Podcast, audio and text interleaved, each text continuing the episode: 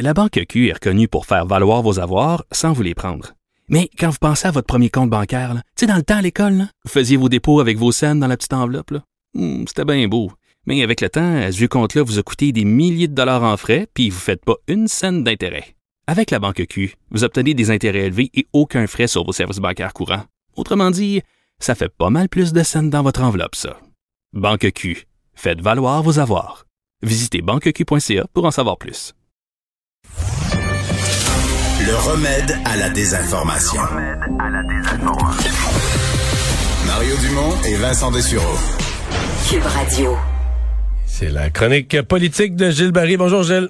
Bonjour à vous deux. Oui, tu t'interroges sur la suite des négociations dans le secteur public et parapublic parce que euh, convention toujours pas signée, Euh, des négociations compliquées parce que d'un côté là t'as l'ensemble des employés du secteur public, puis là t'as ceux de la santé qui sont dans un cas particulier avec la Covid. Comment comment on gère tout ça là? Ben d'abord, il y a tout le monde, tous les syndicats, secteur public, parapublic, ont eu un mandat de grève pour déclencher une grève générale le 3 octobre. Pour vrai là? Ouais. Alors Le 3 les gens- octobre. les gens savent pas ça, là, mais il y a- il y a- les chefs syndicaux ont un mandat dans le dans le dans le poche là pour déclencher une grève. Alors, tu vois le contexte. euh, on est dans, en pleine pandémie, euh, un déficit de 14 milliards. Les coffres de l'État sont à sec. Et tu m'avais rappelé en début d'année, les syndicats auraient dû signer l'année passée. Hein? Ah oui. Alors, le fait d'avoir fait traîner ça, là, il y aurait probablement eu, puis le, le gouvernement Legault, l'année passée, était prêt à lui donner, euh, donner Ouais. quand même Ben, une augmentation importante. Ils ont commencé Là, la négociation à face d'un gouvernement qui avait des surplus de 3-4 milliards. Puis là, ils négocient avec un gouvernement qui est dans le trou de, qui, qui est dans le trou de 15. puis il n'est pas fini d'être dans le trou. faut pas oublier, Mario, que ça touche au moins 350 000 employés et plus. Alors, euh, puis c'est drôle parce que quelqu'un, j'arrêtais au garage tantôt, puis il y a une télévision d'LCN, puis bon, on me demande toujours, tu vas faire ta chronique sur quoi?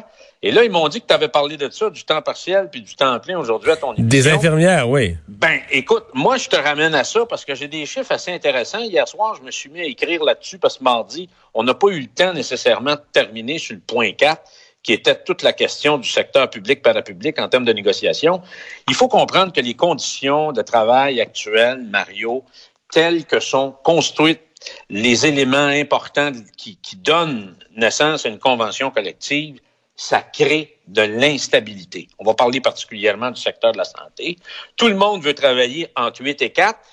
Puis juste pour vous dire ça, une convention collective entre les employés de l'État et le gouvernement, Jean-Roch Boivin était rentré au caucus en 82-83. Il avait été arrivé avec une tonne de documents. À l'époque, il y avait 60 000 pages, 60 000 pages qui régissaient les conventions collectives entre l'employeur et les employés de l'État. Alors, c'est assez complexe. Tout le monde, dans le fond, voudrait travailler à temps plein entre 8 et 4. Mais actuellement, les bases des conventions collectives ne permettent pas ça. Alors, tout le débat se situe entre le temps plein et le temps partiel. Et à mes yeux, tout ce concept-là, Mario, est archaïque, puis est au cœur des problèmes qu'on vit actuellement. Je vais te donner juste un exemple. On parle de la commission Laurent, va rendre son rapport. Moi, je l'ai toujours dit, le problème numéro un à la DPJ, c'est l'instabilité des thérapeutes qui sont en relation avec les jeunes. Mais ça change tout le temps. C'est jamais, jamais les mêmes. C'est parce qu'à un moment donné, il y a de l'ancienneté. Puis là, tu Ouais. vas, tu vas bobber un autre dans un autre ça. poste. Puis tout ça. c'est un exemple. Et si on corrige pas ça, on corrige rien. Pour moi, c'est fondamental. Si le jeune n'a pas le même thérapeute du début à la fin, ben écoute, ça peut pas marcher parce qu'il faut que tu Ouais. bâtisses un lien de confiance, puis une relation de confiance. Mais là, Gilles, l'autre, l'autre, tu m'interpelles, c'est que toi, tu me parles d'une négociation, où tu, je te prends l'exemple de la DPJ, là, le même que tu me prends, où toi, tu bases ta négociation sur l'intérêt du jeune. Alors moi, ce que j'ai, là où j'ai perdu la foi, c'est que les négociations de convention collective, j'ai souvent l'impression que la clientèle, là, que ce soit les malades en santé, les élèves à l'école, les, les jeunes à la DPJ, ils passent dernier, tu comprends? Quand on Ah. regarde, quand on mélange les intérêts de tout le monde, le gouvernement, puis les boss, puis les employés, puis le syndicat, tout le monde a ses intérêts, puis la clientèle passe en dernier. Ben, le monde, le besoin passe en dernier. En dernier, tu as tout à fait raison. Alors, qu'est-ce qui est arrivé, Mario, au fil des dernières années et particulièrement dans les derniers mois? C'est qu'il y a beaucoup d'infirmières, puis ils ont les... au ministère de la Santé, ils ont ça comme statistique. Il y a beaucoup d'infirmières qui sont monoparentales, ils n'en peuvent plus. Alors, ils démissionnent du temps plein parce qu'on leur demande de faire des fois 8 heures, puis un autre 8 heures, 16 heures en ligne. À Ce qu'on répétition. ce qu'on- Ce qu'on interdit, Mario, aux camionneurs puis aux pilotes d'avion. Alors, il y a trop d'heures. Fait que les infirmières euh, décident d'aller vers le temps partiel. Donc, c'est plus facile de se bâtir un horaire de travail. Puis là, je vais arriver, Mario, avec...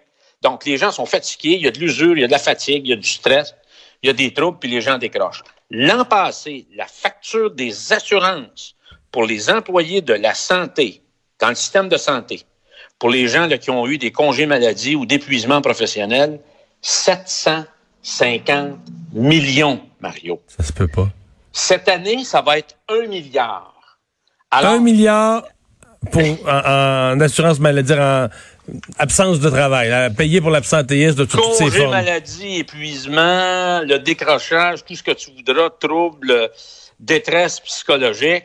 Alors, le Conseil du Trésor, parce qu'il n'y a pas juste les syndicats qui sont fautifs, le Conseil du Trésor, pour économiser, d'un bord, cause un chaos puis des dépenses qui ont qui pas de bon sens de l'autre côté. Alors, euh, donc, la solution, Mario, il y en a une, c'est de mettre tout le monde à temps plein, puis même en mettant tout le monde à temps plein, ils vont faire des économies. Alors, il faut remettre, Mario, de la stabilité dans le système si on veut remotiver, remobiliser l'ensemble des travailleurs de la santé. Et encore une fois, je le dis, les règles font en sorte que les gens se découragent, ils se démotivent, puis particulièrement les infirmières, personnel de soutien, puis les proposés. Alors, tout ça, Mario, c'est l'aboutissement surtout aussi de, tu sais, on a regardé ailleurs pendant bien des années, puis particulièrement euh, Dr Couillard, Dr Barrette, ils ont rempli, la priorité a été de remplir la panse des docteurs, puis on négligé le reste. Alors, certains docteurs travaillent moins, gagnent plus, les infirmières, ben, travaillent plus, puis gagnent moins. Je dis certains docteurs, parce que moi, j'ai des amis, là, en région qui ont, eu jusqu'à 3000 patients, puis ils faisaient de l'urgence, puis ont fait ça pendant 25, 30 ans. Alors, tu sais, à l'intérieur même du système là, pour de rémunération pour les médecins, il y a ceux qui se fendent le cul puis qui travaillent comme des, des damnés, puis il y a les autres, tu sais, qui, qui, qui, qui se disent, ben moi, c'est le lundi, le mardi, le mercredi, fait que mes, mes chirurgies, là, ça passe à ce moment-là. Alors, il Je- faut revoir l'approche, Mario. Je reviens à ton mandat de grève, là. Est-ce que, est-ce qu'il y a une chance? Ils ne partiront pas en grève pendant une Non. pandémie, là? Je, je pensais pas, je pense pas qu'ils partent en grève, mais je ne sais pas comment est-ce qu'ils vont faire pour arriver à, à régler ça, mais moi, je te le dis, là, le premier ministre, le gouvernement de la CAQ devrait mettre, il devrait avoir une priorité. C'est celle qu'on vient de discuter actuellement, c'est de régler une chose, c'est de remettre de la stabilité dans le système. Et pour ça, il va falloir mettre un vieux paradigme aux poubelles. Alors, euh, on n'a pas le choix. Et on est dans un contexte, hier, tu as vu euh, le ministre de l'Économie, euh, Fitzgibbon, qui est toujours un... Moi, j'aime son authenticité, Mario. Les gens disent, c'est pas un professionnel de la politique, puis il dit ce qu'il pense, puis tant mieux. On reproche tellement aux politiciens de pas être clair. Il a dit qu'il y a probablement 25 à 30 000 entreprises qui vont, qui vont plonger dans les prochains mois. Là. Alors, les coffres de l'État qui sont, qui sont à sec, perspective économique très difficile. J'ai hâte de voir comment tout le monde va patauger dans la dans ce renouvellement de, de conventions collectives. Mais l'idée, euh, l'idée, on n'a plus de temps, là, mais l'idée initiale des syndicats qui disaient cette année, ça grosse. C'est celle où on passe à la caisse.